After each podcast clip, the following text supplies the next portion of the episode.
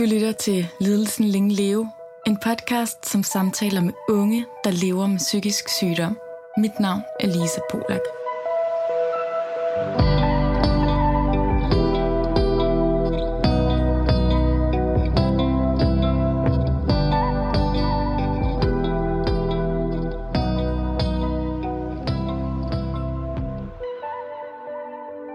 Hej og velkommen til Lidelsen Længe Leve. I dag der skal vi tale om anoreksi og social angst. Først og fremmest vil jeg lige øh, til at starte med undskylde for, at det er et øh, stykke tid siden, jeg sidst har lavet et øh, afsnit. Og det er der øh, to grunde til. For det første så har jeg haft en øh, mild depression, der startede øh, over efteråret og her start vinter. Øh, og er nu på antidepressivt, så det går bedre. Og hvis nogen af jer har lyttet til afsnit 1, som jo omhandler mig selv, så øh, er jeg bipolar 2, så det vil sige, at man kan justere meget i øh, stemningsleje øhm, og energiniveau. Så nogle gange vil det altså blive spillet afsnit ud lidt hurtigere end øh, andre gange. Det havde jeg bare lige lyst til at dele med jer. Og den anden grund er, at øh, Lidelsen Længe Leve er blevet støttet af fonden familien Hede Nielsen, og øh, det vil være over de næste tre år, hvis øh, jeg altså bliver ved med at producere afsnit. Så skriv endelig på Instagram til mig, hvis I har lyst til at dele jeres lidelse, og det kan altså også være et alkoholmisbrug eller ludomani. Det behøver ikke kun at være øh, psykiske øh, lidelser. Nå, men nok om det. Øh, velkommen til dig, Karoline. Tak. Vil du øh, starte med at præsentere dig selv? Ja, det kan du tro. Øhm, jamen, jeg hedder Karoline, og jeg er 25 år. Jeg arbejder som øh, konsulent i en IT-virksomhed, og øh, jeg bor med min kæreste på øh, Østerbro i København. ja, tusind tak. Og som sagt, så, øh, så skal den her podcast både handle om anoreksi og øh, social angst. Så jeg synes, at vi skal gå i gang med det første L.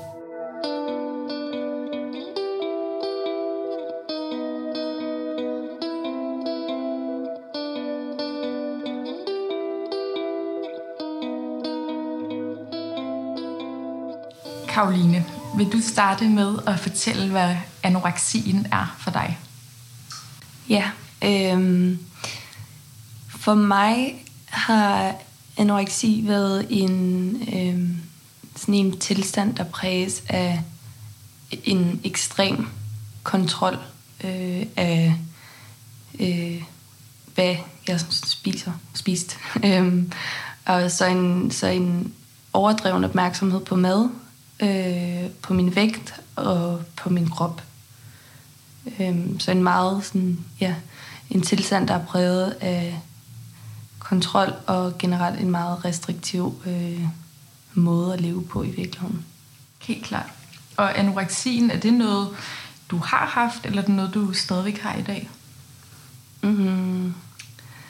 Det er noget, jeg har haft, men det er noget, som også øh, stadig lever videre med mig, så at sige. Øhm, så jeg vil ikke sige, at jeg har anoreksi i dag. Det har jeg ikke haft i mange år.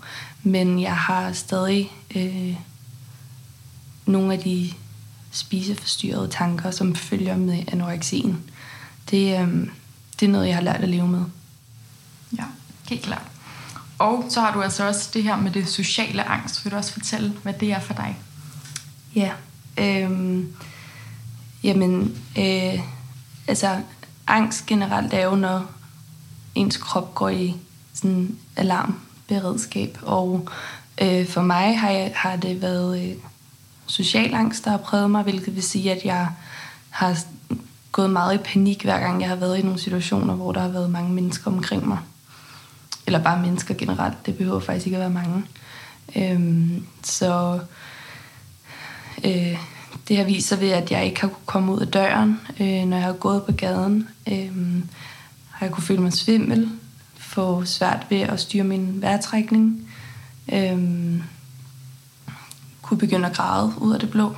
Øh, så en generel øh, bekymring for at være omkring andre mennesker, fordi at man er sådan hyper opmærksomhed på, opmærksom på sine omgivelser, og bange for at blive bedømt af andre, hvordan, man, hvordan andre ser en i virkeligheden.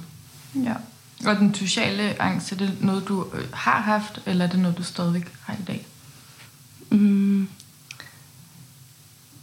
det er noget, jeg har haft, men som stadig også, lidt ligesom med anoreksien, kan, kan vise sig øh, nogle gange. Altså, så hvis jeg er i en presset periode, kan jeg godt lige pludselig mærke nogle af de her symptomer, som at øh, føle den her panik øh, ved at være omkring andre mennesker.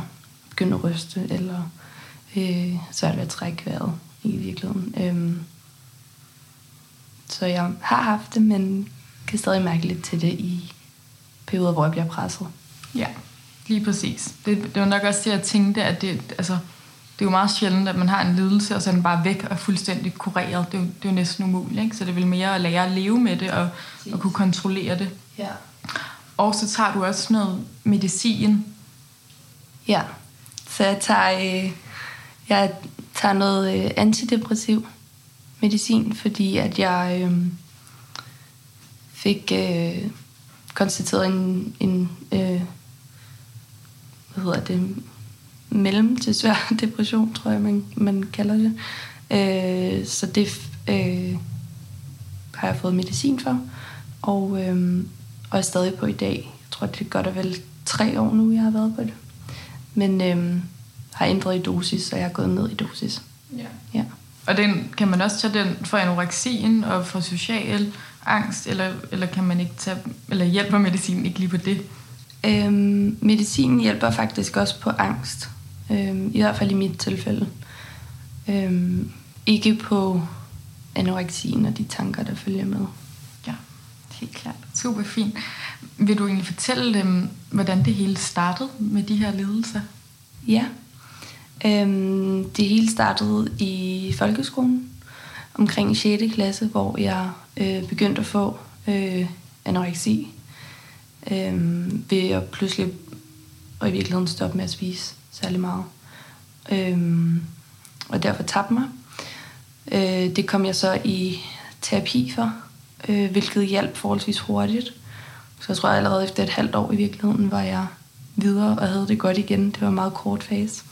Ved du, hvad der startede det dengang? Nej, ikke rigtigt. Øh, generel usikkerhed, tror jeg. Og så en måske følelse af bare at være lidt overvældet af tingene omkring mig. Det, det kan være en måde lidt at bremse tiden på. Det der med, at du isolerer dig i en boble med anoreksien.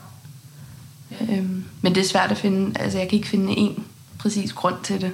Det kan jeg stadig ikke i dag. Nej. Og, og dengang, da det startede, var det så, blev du selv opmærksom på, okay, der er noget galt? Altså var du sådan ked af det, eller var det dine forældre, der lagde mærke til, der er noget galt? Det var mine forældre, der øh, reagerede, fordi at jeg tabte mig. Øhm, jeg var ikke rigtig selv klar over, hvad der foregik faktisk. Det var meget sådan ubevidst det hele. Okay, så det var ikke, fordi du gik og var ked af det? Det har jeg jo helt sikkert været. Øh, for det, det tror jeg ikke, man... Jeg tror ikke, man kan være anorektisk og ikke være ked af det. Jeg våger påstå i hvert fald.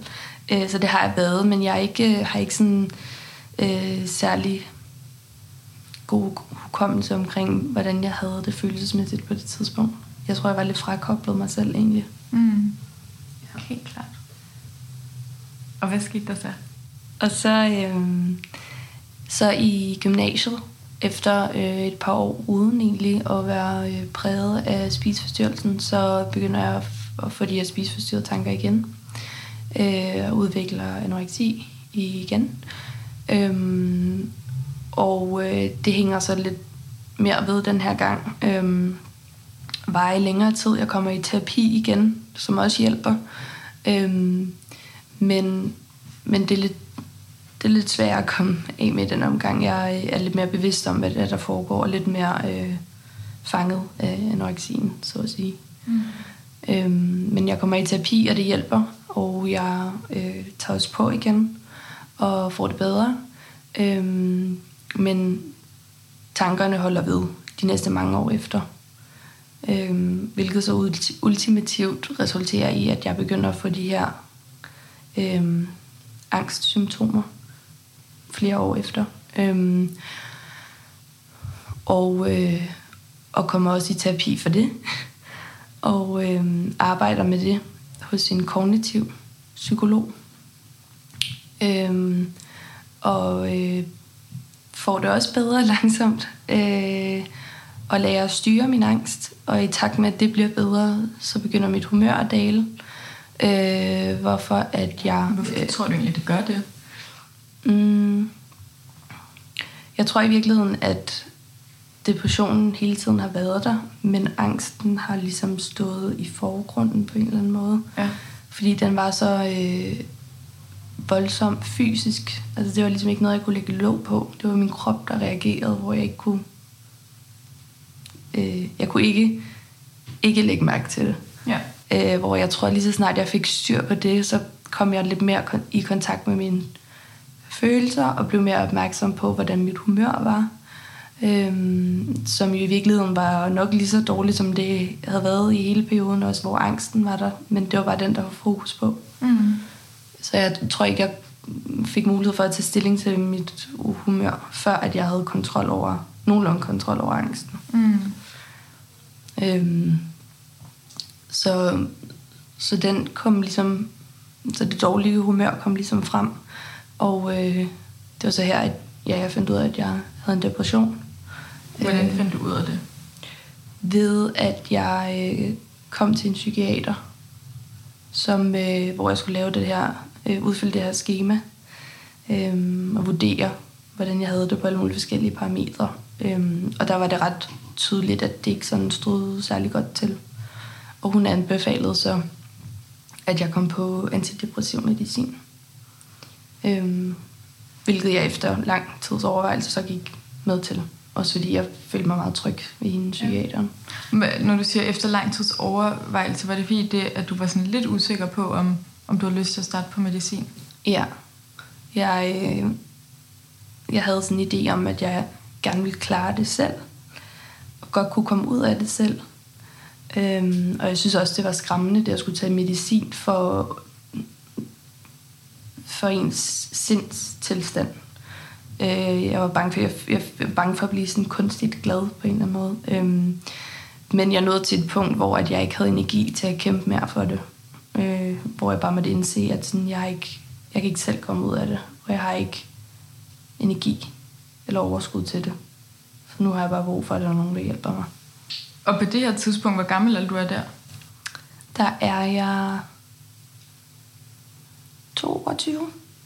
Så det her, det er, øh, imens du øh, læser på uni. Ja, det er mens jeg læser min bachelor. Og hvordan sådan, kan du huske, hvordan hverdagen har været på det tidspunkt? Øhm, altså, jeg levede i en meget lille verden, mens jeg havde angsten. Øh, fordi der kunne jeg ikke rigtig gå uden for en dør. Øh, kunne ikke selv, kunne næsten i hvert fald de fleste gange ikke selv købe ind øh, til steder hen. Så det var meget ensomt i virkeligheden. Øh, og lige så snart jeg startede på den antidepressive medicin, der flyttede jeg hjem til mine forældre. Fordi at man kan få bivirkninger i starten. Så det var faktisk en meget tryg tilværelse. Også meget rolig tilværelse. Øh, fordi jeg stadig ikke lavede særlig meget, udover bare at prøve at passe mit studie. Og denne her periode, hvor den sociale angst var aller værst, Mm. så du så ingen mennesker overhovedet, altså veninder, tænker jeg her. Jo, jeg så øh, min øh, tætteste, min sådan inderkreds, øh, men oftest ved, at der var en af dem, der kom hjem til mig. Sådan, det var, så det var øh, ikke i større grupper, som sådan. I hvert fald ikke ofte. Så for det meste var det sådan, at jeg var derhjemme, så var der nogle af dem, der kom og, og besøgte mig. Ja. Og kunne du i den sådan periode, når du siger sådan, du ikke kunne tage ud og handle, kan du så sådan forklare, hvad, hvad sker der, hvis du var i et supermarked? Hvad, hvad er det, sådan, man lægger meget mærke til? Og hvad er det, sådan, man, jeg går ud for, du får lidt hjertebanken også. Hvad, kan du Ja. forklare om sådan, processen, hvis, sådan, for, for helt at kunne forstå det? Ja, så det, kan- det føles meget... som- Altså, det er jo altid lidt svært at forklare, men, men når jeg trådte ind i et supermarked, så, øh, kunne jeg begynde at føre hjertebanken, ja. Øh, blive meget opmærksom på, hvor mange mennesker der var omkring mig, og hvad, hvad, hvad de lavede, om de kiggede på mig. Jeg kunne begynde at forsøge at trække vejret. Eller i hvert fald ikke trække vejret, men styre min vejrtrækning. Og øh, så blive, og så have sådan lidt en følelse af at øh, stå midt i et supermarked og altså være nøgen. og det kan lyde ret åndssvagt, men den der følelse af, at du føler dig helt blottet. Mm. Øhm, så jeg tog ligesom alle sanseindtryk ind, samtidig med, at jeg tænkte meget selvkritisk. Så det er lidt en følelse af, at alle kigger på dig, fordi der er et eller andet galt med dig. Mm. Øh, altså jeg, kunne, jeg, jeg blev altid enormt selvbevidst, så jeg kunne, skulle altid tjekke, om altså, har jeg et eller andet i, i panden? Har jeg, altså, har jeg noget underligt tøj på? Eller, øhm, så bare sådan, en, den der følelse af at stille dig ind i et rum, uden altså, noget tøj på, og alle bare står og kigger på dig. Mm. Det er meget den følelse, jeg havde hver gang, jeg trådte ud på gaden i virkeligheden. Så det kunne også være, selvom du ikke skulle handle, at du bare gå ned ad gaden? Ja. Og så, så der ting, at nogen, der kigger på mig? Ja. ja. Gik du så ofte tilbage i lejligheden, og der prøvede du sådan, okay, jeg må lige overvinde det her, eller hvad, hvad gjorde du? Øhm, jeg kom til et punkt, hvor jeg fik lidt overskud til at arbejde med angsten, hvor man så bliver nødt til at udfordre det, så jeg gik ud på gaden. Øh, og det gjorde jeg også, da angsten var slem, men nogle gange blev jeg så nødt til at vende om. Altså nogle gange nåede jeg, når jeg skulle ud på studiet, så nåede jeg ud af min dør, øh, ud ned i opgangen, for så at vende om og gå ind i lejligheden igen, fordi det var for svært. Ja. Men, men var det sådan, kunne du mærke sådan, om det var godt nogle gange at udfordre sig selv, eller om det faktisk er ret dumt, hvis man ikke... Øh, for eksempel medicin gjorde meget for dig, ikke har det? Eller at det kan være for stor en udfordring ja. at udfordre sig selv? Eller hvad virkede bedst for dig? Øhm, jeg havde ikke brug for at udfordre mig selv i starten, da det var værst. Øh, det er meget vigtigt, tror jeg, at du på en eller anden måde sikrer dig, at du får en succesoplevelse, når det er, at du udfordrer dig selv. Så jeg gjorde det ikke før, at jeg havde et vis overskud, som jeg fik fra, øh, fra at gå i terapi først og fremmest. Øhm, så det er fint at udfordre sig selv, sig selv på et tidspunkt, når du har lidt overskud.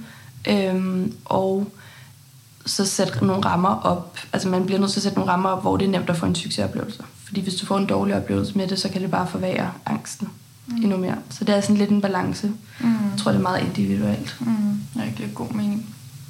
Og for lige at lave en, uh, gå lidt tilbage i tiden, så der med uh, anoreksien, da du sagde for noget tid siden nu, men at det blev ligesom værre i gymnasiet, og var lidt svært den her anden gang at slippe af med. Mm. Hvad tror du, der startede på det tidspunkt? Øhm, der havde jeg nok øh, måske i virkeligheden, ligesom i folkeskolen, lidt et behov for sådan noget at øh, afskære mig fra mine omgivelser. Øh, jeg, øh, jeg, havde, jeg, jeg, jeg synes, at det hele var meget overvældende omkring mig. Jeg havde brug for at øh, stå lidt af det der øh, sociale fællesskab. Øh, det blev ligesom lidt for meget for mig. Øh, og samtidig følte jeg mig ensom i øh, ja, den verden, jeg nu engang var i. Øh, så jeg fandt lidt en, en ven i anoreksien, tror jeg, man kan sige. Mm. Det var min måde at koble af på. Altså simpelthen stå af det der tog, der kørte med 180 i timen på det tidspunkt. Det giver så god mening. Og sådan, jeg tænker, med anoreksien, satte du der så sådan et mål. Hvis jeg vejer, siger bare et eller andet tal, 50 kilo, mm. så, så, så er det okay. Eller sådan, hvad, kan du prøve at forklare lidt om det?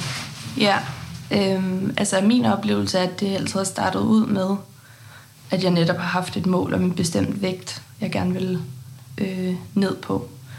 Og øh, det, som øh, min oplevelse i hvert fald er, altså at det aldrig er godt nok. Så når du så når, eller når jeg så nået den vægt, så satte det bare gang et nyt mål. Altså en, en ny øh, vægt, jeg skulle nå, som var lavere. Mm. Øh, så det er sådan en sne, sneboldseffekt, tror jeg, man kan sige, at det er aldrig godt nok. Mm. Øh, så hver gang, at du når et mål, så sætter du dig bare et nyt. Og det er også der, det bliver farligt, ikke? fordi at det, det går bare til ekstremerne. Mm. Øhm, ja. Jeg tænker også, at der lige i gymnasiet må det også have været en svær tid, fordi at nu er vi jo jævnaldrende, og, og jeg kunne huske, at i gymnasiet var det jo lidt på mode at være tynd. Mm. Så det har jo også været en svær lidelse, tænker jeg, at have, for det er vel ikke noget folk på den måde sætte ned på, men også at kunne beundre lidt, sådan wow, ting du kan holde dig så tynd. Ja. Ja, altså det er en... Øh, det er jo lidt en glidebane, fordi i starten føler man måske bare, at man i virkeligheden er lidt gladere for sig selv, og ser lidt, ser lidt bedre ud på en eller anden måde. Men øhm, så meget hurtigt, så øh, i hvert fald for mit vedkommende, så, så kan man måske godt se, at nu er det ikke så, så flot mere. Nu det, signalerer det måske mere, at der er noget galt. Nå, okay. Er det rigtigt, at det var ikke sådan, at du beundrede sådan, gud, jeg tabte mig, hvad ser jeg lækker ud? Altså, det var jo, mere... det synes jeg. Okay. Men min oplevelse var i hvert fald fra de nærmeste omkring mig, at det nåede til et vist punkt, hvor det sendte Ah ja, okay. Jeg er helt. Ikke? Ja. ja. Men min egen oplevelse var jo, at det aldrig var godt nok. Ja. Men hvad, når du sådan kiggede dig i spejlet, for jeg kan huske, jeg engang, jeg tror jeg selv, der gik i folkeskole, læste om en eller anden pige, der havde anoreksi, og så synes hun, hun så tyk ud, når hun kiggede sig i spejlet. Mm. Og det kunne jeg ikke helt forstå, om man har sådan et forvrænget billede, eller kan du prøve at forklare det? Sådan? Ja. Øhm. Jamen, øh, det altså... Jo, jeg havde et forvrænget billede af mig selv. Jeg kan huske, at, øh, at inden jeg tabte mig, så stod jeg og kiggede mig selv i spejlet. Og sådan for første gang i virkelig lang tid, så, så fik jeg bare et chok, da jeg så min egen krop, for jeg var sådan, hvor er jeg bare stor. Øh, det, jeg skal gøre noget. Og når jeg kigger tilbage på, hvordan jeg så ud på det tidspunkt, så var jeg overhovedet ikke stor. Og jeg kan stadig se det billede, jeg så for mig i spejlet.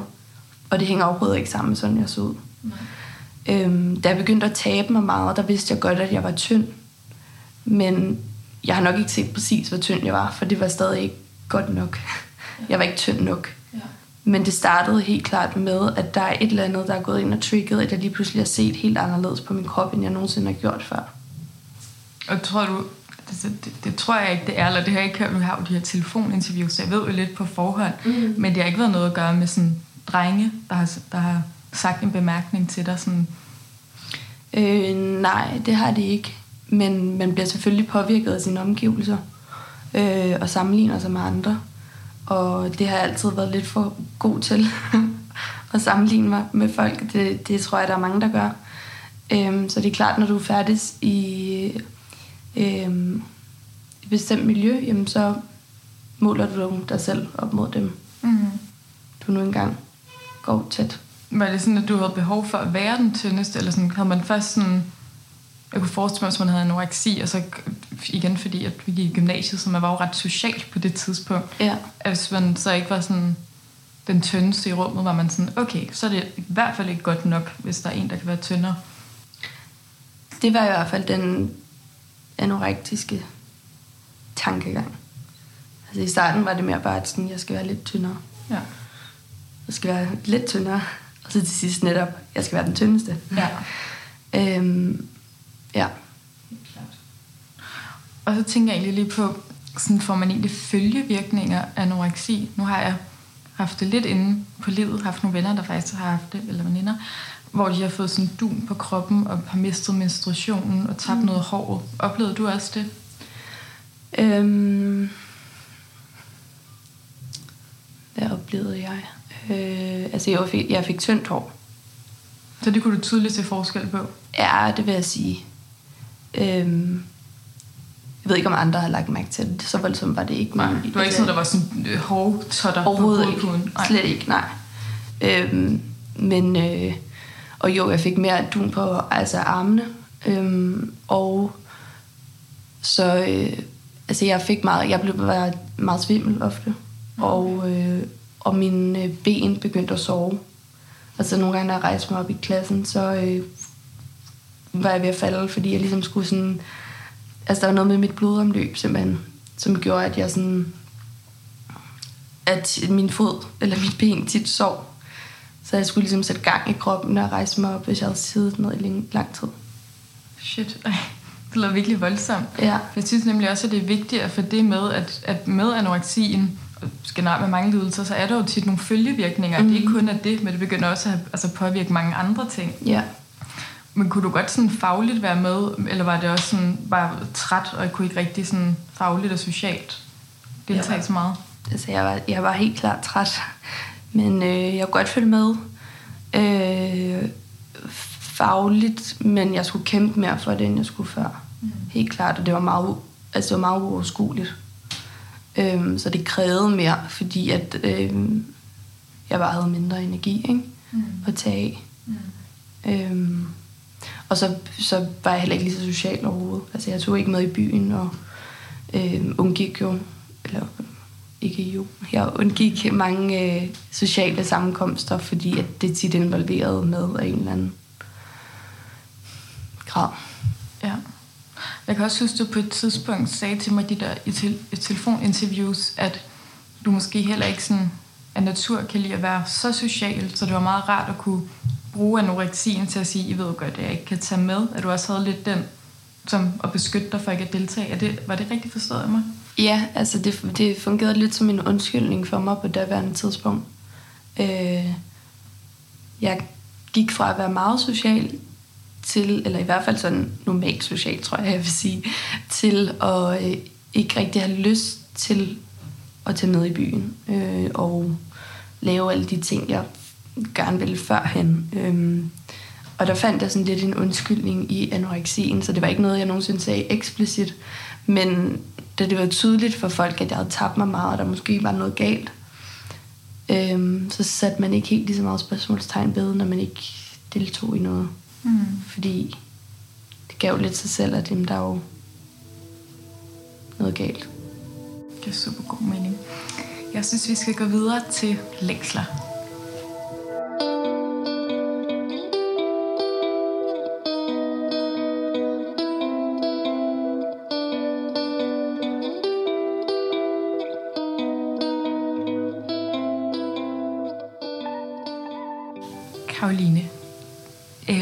Fortælle om dine længsler? Ja. Øhm, jeg længes meget efter at hvile i min egen krop, først og fremmest. Øhm, det har jeg gjort lige siden, at mm, ja, lige siden, at jeg havde en anoreksi tilbage i gymnasiet. Så jeg har svært ved at hvile i min egen krop. Og det, øh, jeg længes rigtig meget efter at nå til et punkt, hvor at, øh, jeg ikke forholder mig lige så meget til min krop, som jeg gør nu. Øh, og da angsten, da min sociale angst var slemmest, der længtes jeg også rigtig meget efter at føle mig som mig selv igen. Øhm, fordi den fratog meget af min personlighed. Øhm, jeg længtes efter at kunne gå ud og købe ind alene, gå, ned, gå rundt ind i byen alene og bare være mig og nyde det. Det var noget, jeg gjorde før. Altså kunne tage udflugter selv næsten, fordi jeg godt kan lide at være alene. Mm. Øh, og det var jeg ikke i stand til, da angsten var slemmest. Øhm, så en længsel er, he- er helt klart at, at få den der frihed igen, som jeg havde, inden jeg havde den sociale angst. Og hvor vil du sige, den frihed er i dag? Er den sådan helt tilbage? Eller? Den er tilbage. Den er helt tilbage? Ja, det er den. Ej, hvor er det rart. Ja. hvor er det godt at høre. ja, det er dejligt. Med nogle begrænsninger en gang imellem, men det er ikke noget, der slår mig ud. Nej. Så øh, jeg, jeg føler, jeg har min, min frihed tilbage, og jeg føler mig som mig selv igen. Mm. Ja. Er der stadigvæk nogle ting, du sådan kan længes efter, som sådan ikke er sådan der, eller hvor du, hvor du gerne vil sådan et andet sted hen? Mm. Der tror jeg, at den del med, øh, hvordan jeg forholder mig til min krop, det er stadig noget, jeg gerne vil arbejde på. Og øh, så det ja, tankemøller, som, som, øh, som også har fu- er lidt en eftervirkning af, af de forskellige øh, ting, jeg har været igennem. Øh, det arbejder jeg også stadig på at, at blive lidt mere fri fra. Mm. Kan du forklare, sådan, hvad, hvad tankemølleret kan være? Hvad er det, det omhandler? Mm. Jeg tror generelt bare, at jeg forholder mig for meget til alt. Øh, så, så sådan, ja, jeg tit skal jeg sådan afspille hver, sociale sammenkomst, jeg har været til i mit hoved efter, mm. for at finde ud af, om jeg har gjort noget mærkeligt, sagt noget forkert, været for meget, været for lidt, et eller andet. Så sådan en, øh, jeg bedømmer mig selv meget. I virkeligheden meget sådan egoistisk tankegang, øh, at jeg ligesom, jeg tænker for meget over mig selv og hvad jeg gør. Jeg vil slet ikke sige det egoistisk. Altså, det, er jo, det er det jo ikke. Altså, det er jo fordi, du er så... Altså, du er bare oversensitiv jo. Ja. Og, og der er vel også lidt noget med sådan et selvværd, man skal... Eller du skal måske arbejde på. Ja. At sådan det, det er ok, eller kan stole på dig selv. Ja, lige præcis. Bare kunne sige, det jeg er fint, som jeg er. Punktum. Jeg behøver ikke at tænke over, hvad jeg har gjort eller sagt. Ja.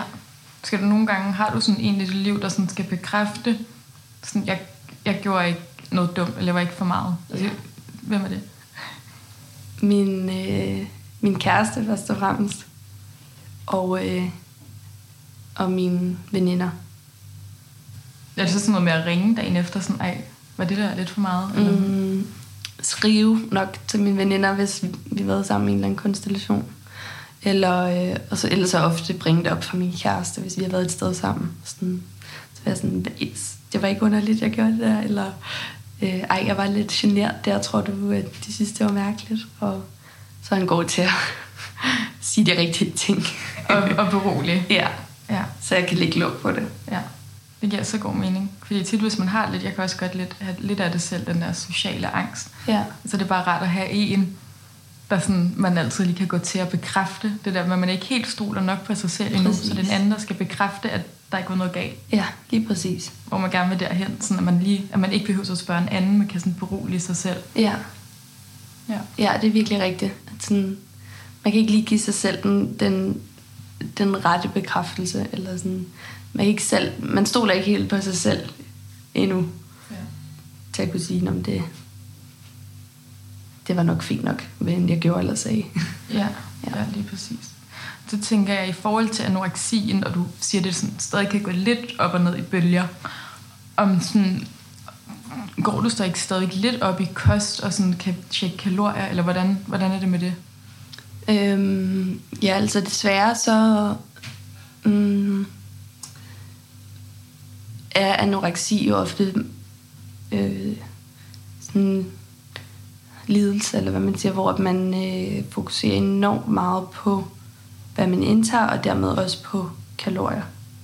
Øh, og øh, desværre så den viden, jeg på en eller anden måde har øh, fået, mens jeg havde anoreksi, den kan jeg desværre ikke rigtig lægge fra mig. Den har jeg jo stadig. Mm. Altså, så jeg ved, jeg, jeg er stadig meget...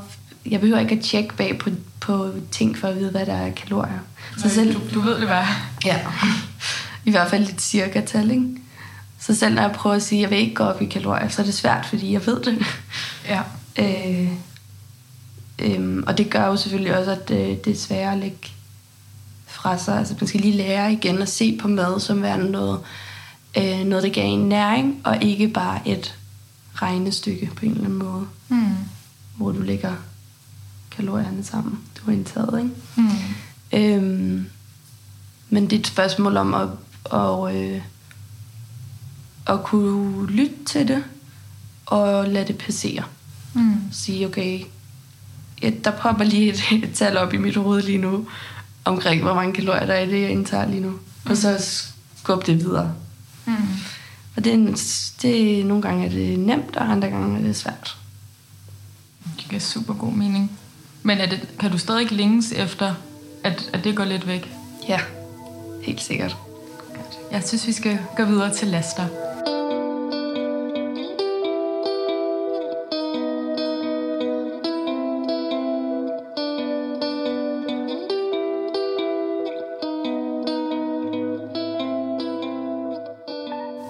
Karoline, vil du uh, fortælle om dine laster? Ja. Øhm, tror egentlig noget af det er måske blevet, blevet nævnt lidt, men, men øhm, min, min største last er min øh, indre kritiker, som, øh, som nærmest er sådan en lille djævel, der sidder på min skulder Ja. og, øh, og minder mig om, at jeg ikke er god nok, eller at jeg ser forkert ud. Øh, så det... Øh, jeg, bliver, jeg bliver stadig, øh, i hvert fald i nogle situationer, styret meget af min indre kritiker. Mm. Øhm, og jeg kunne rigtig godt tænke mig at hvad, kunne tage mere styring over den person, for jeg nærmest lyst til at sige, for sådan føles det lidt nogle gange. Mm. Øhm, og det igen, har igen noget at gøre med den her sådan meget ekstreme selvbevidsthed. Øh, det tænker så meget over, hvad jeg gør, hvordan jeg ser ud. Og, øh, og det er helt klart noget, der øh, altså det, det tror jeg er en eftervirkning af anoreksien særligt. Mm. Øhm. Er det egentlig, at det der kritiker, du har, at er det usindsmæssigt, eller er det sådan personlighedsmæssigt, eller begge dele? Begge dele. Okay, så der er ikke en, der sådan, du mest går op i? Øhm, jo, det er nok udseendsmæssigt. Mm. Altså igen, ført tilbage til anoreksien. Mm. Den, der, den der overbevisning om, at sådan, jeg er kun god nok, hvis jeg er ser ud på en bestemt måde. Mm. Eller er så og så tynd. Mm. Så det står, meget, det står nok mest øh, frem i virkeligheden. Mm. Øhm, men det hænger også sammen med personligheden. Mm. Ja, begge ting. Ja. Helt klart. Øhm, ja, så det er nok min største last. Ellers så er der øh, en anden sådan eftervirkning af anoreksien er nok, øh, mm, at jeg godt nogle gange kan se verden lidt i sort-hvid, i kontraster. Mm. Så det er enten rigtigt eller forkert. Det er ikke noget et sted midt imellem. Mm. øhm, og det synes jeg, at jeg er blevet meget bedre over de sidste par år. Men, øh, men øh, det er i hvert fald også noget, jeg kan arbejde videre med. Mm. Kan du give et eksempel på, hvordan du kan se den i sort-hvid? Mm.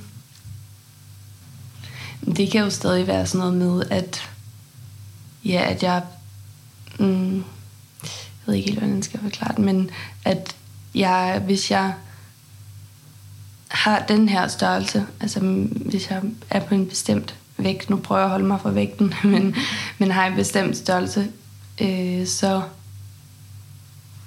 er jeg god nok. Mm. Eller altså det, jeg tror også, altså ja, hvad angår mad for eksempel, er det meget, det er måske mest der i virkeligheden, der er noget, der er rigtigt at spise, og der er noget, der er forkert at spise. Mm. Øh, og der er noget, der er rigtigt at gøre. Altså jeg bør måske være aktiv, løbe, alt sådan noget. Ja. Hvis jeg ikke gør det, så er det forkert. Ja. I stedet for måske bare at sige, nu, nu løber jeg en tur i dag, fordi jeg har lyst til det. Ja. Det kan godt være, der går fire uger, før jeg gør det igen. Ja. Det er lige meget.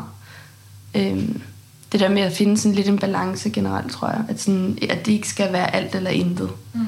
Men at jeg godt bare kan leve på sådan en måde, hvor jeg, hvor jeg lader det komme an på, hvordan jeg har det fysisk og psykisk, og hvad jeg egentlig har lyst til. Tror jeg er det bedste eksempel. Det giver så god mening. Så tænker jeg på, at øh, jeg ved, at du skal giftes, og der, til et bryllup er der jo typisk mange mennesker, og kan det være sådan en last, når der er mange, der skal kigge på dig, om du så bliver lidt mere selvbevidst ja.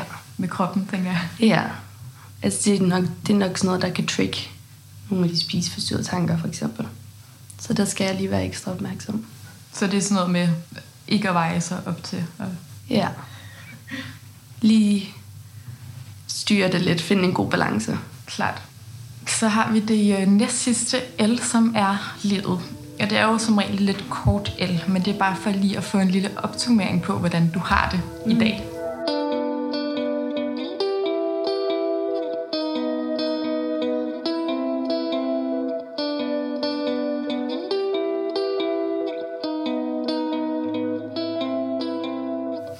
Jamen, øh, jeg har det godt.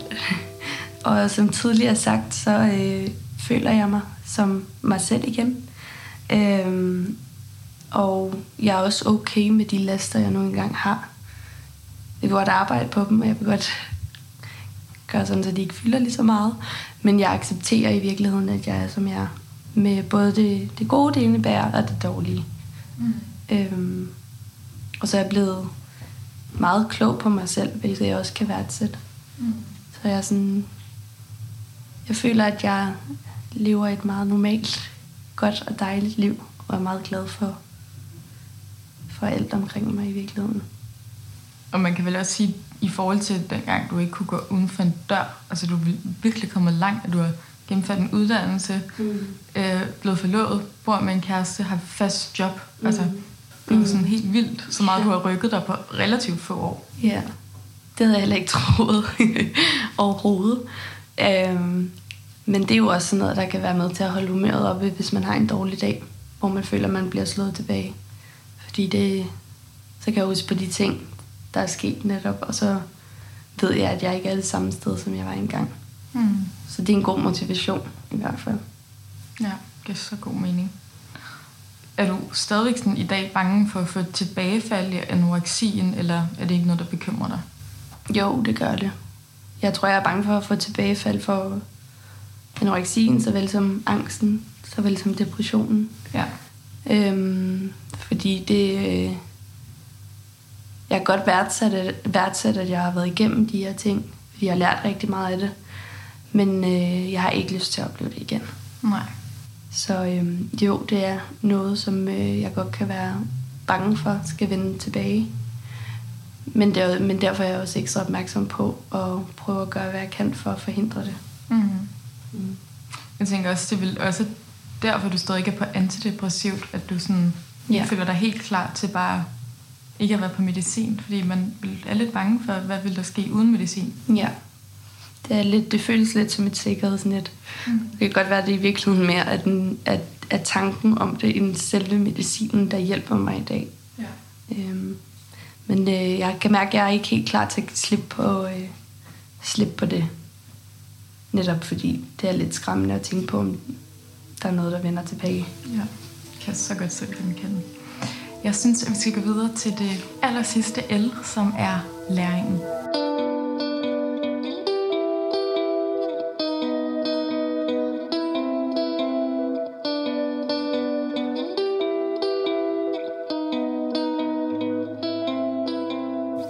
Er vi nået til det aller sidste L, som er læringer. Vil du øh, fortælle lidt om dem? Ja. Øhm, altså mine læringer er jo meget individuelle. Jeg tror, det er meget forskelligt, hvad folk øh, kommer ud med på den anden side, hvis man kan sige det. Øhm, jeg har lært at øh, acceptere, at anoreksien, min anoreksi i hvert fald, bliver ved mig. I hvert fald de spiseforstyrrede tanker, vil jeg måske nærmere sige. Øh, så jeg har lært at leve med det, og øh, fundet ud af, at det ikke nytter noget at kæmpe imod det. Imod det. Men det mere handler om at finde et leje, hvor man kan leve med det. Og lade tankerne passere. Anerkende, at de er der, men ikke lade dem styre dig. Øh, det har været det var en stor åbenbaring for mig, fordi jeg troede, jeg skulle nå til et punkt, hvor den var helt væk. Ja. Og det kommer ikke til at ske for mig i hvert fald. Ja, du må faktisk få en kæmpe anerkendelse. Ja. Altså, der er jo stor forskel på, om man tænker, jeg skal lære at leve med det, eller jeg vil have det helt væk. Mm, kæmpe stor.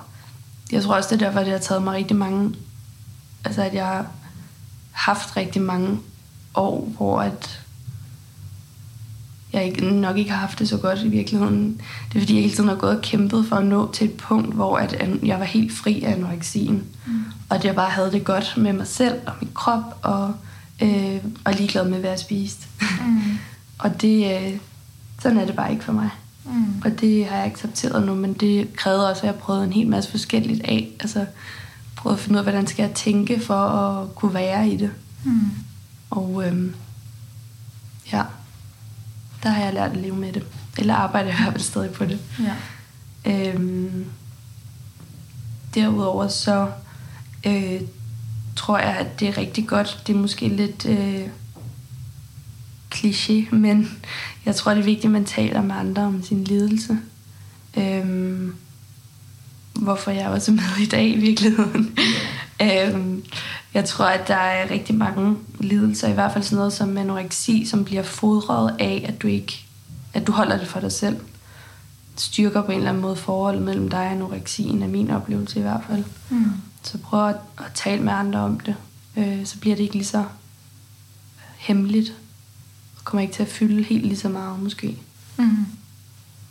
Øhm, til sidst vil jeg også sige, at det for mig i hvert fald, så har jeg lært, at, øh, at øh, information faktisk kan gøre rigtig meget. Øhm, jeg gjorde meget, jeg uddannede mig selv om angst. Da jeg fandt ud af, at det var det, der var på spil for mig. Øh, jeg troede, jeg var ved at blive skør. Og det at finde ud af, at, at det var angst, øh, gjorde det mindre farligt. Fordi at jeg kunne øh, læse mig frem til, at der er først mange, der lider af det. Og det er noget, man kan lære og kontrollere.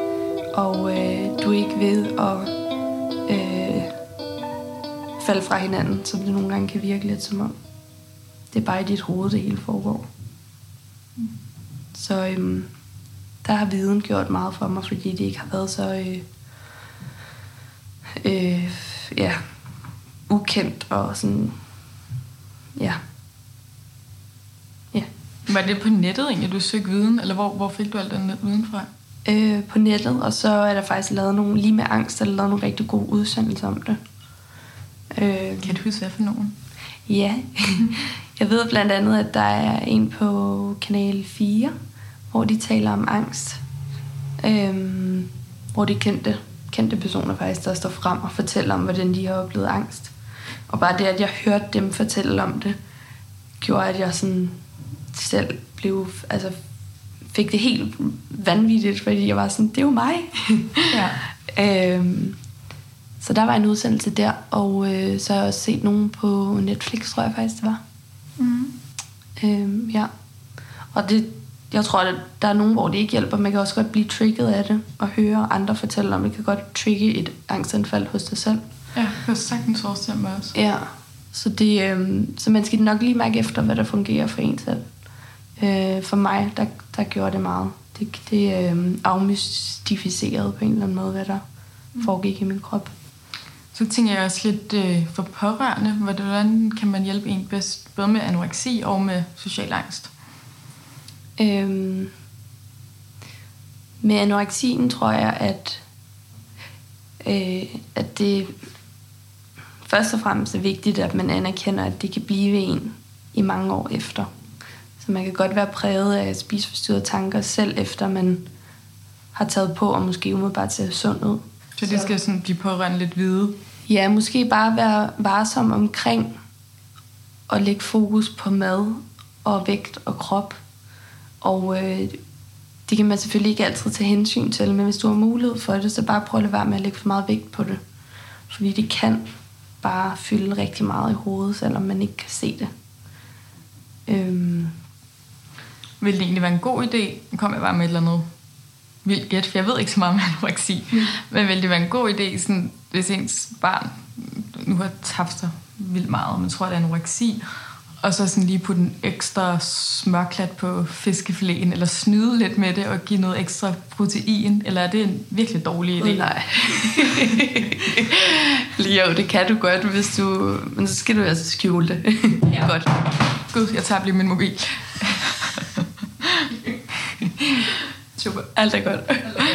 Øhm, jo, det ville jeg da nok også selv gøre som mor, hvis det var mig. Altså, men så skjul det godt, fordi ens verden kan bryde sammen, hvis du finder ud af, at der er en ekstra smørklat i den portion mad, du får. Ja.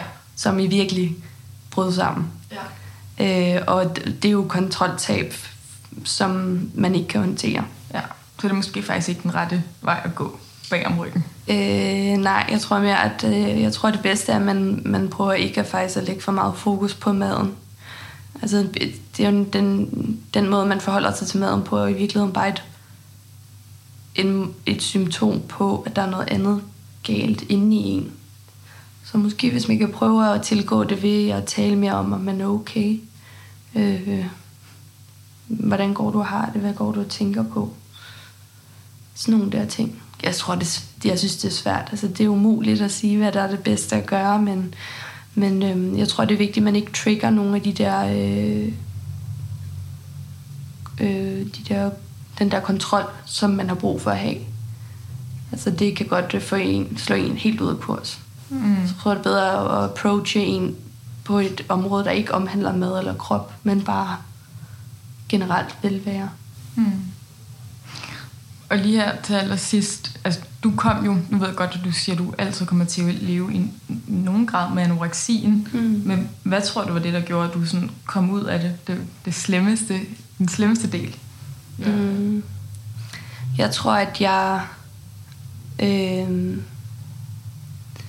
jeg tror, jeg fik, jeg fik lysten tilbage til at være en del af det sociale fællesskab.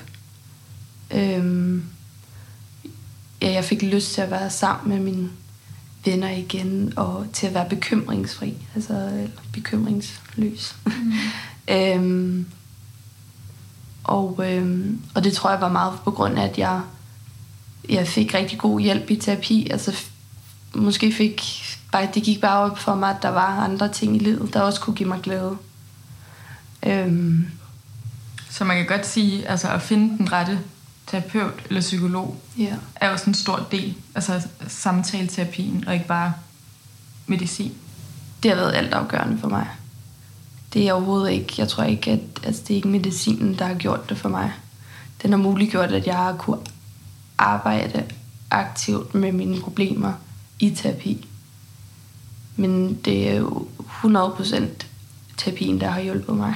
Og så at jeg bare har et rigtig godt supportsystem. Ja, jeg ved også, at dine forældre har været meget inde over, ikke? Og jo. har virkelig været støttende. Ja. Som wow. du sagde, at du kunne flytte der hjem. Og, mm. ja. og jeg ved, du har en tvillingbror, altså du også kunne sådan handle med, ikke? Altså har haft en god støtte. Ja, det er præcis. Så man kan vel sige, at et, et sidste råd er virkelig at være støttende. Og ja, og tålmodig. Det kan være svært, men der er så meget dårlig samvittighed forbundet med at være anorektisk og også have social angst for den sags skyld, og depression, fordi du gør det aldrig godt nok. Øh, føler du i hvert fald. Så øh, hvis du kan, så have tålmodighed, og så øh, give en masse omsorg. Tusind tak for de gode råd, og tak fordi, at du vil være med i dag. Tak fordi jeg måtte. Jeg synes, det er super modigt, og jeg er så glad for det. Hvis der er nogen, der har et øh, spørgsmål til Karoline om anoreksi eller social angst, så kan I skrive til Lidelsen Længe Leve på min Instagram, og så vil jeg give spørgsmålene videre til Karoline. Hvis der er en lidelse, du godt kunne tænke dig at have med her i podcasten, så må du endelig skrive til min Instagram-profil igen, Lidelsen Længe Leve. Så tusind tak, fordi at I lyttede med, og øh, jeg glæder mig til at lave allerede næste afsnit igen.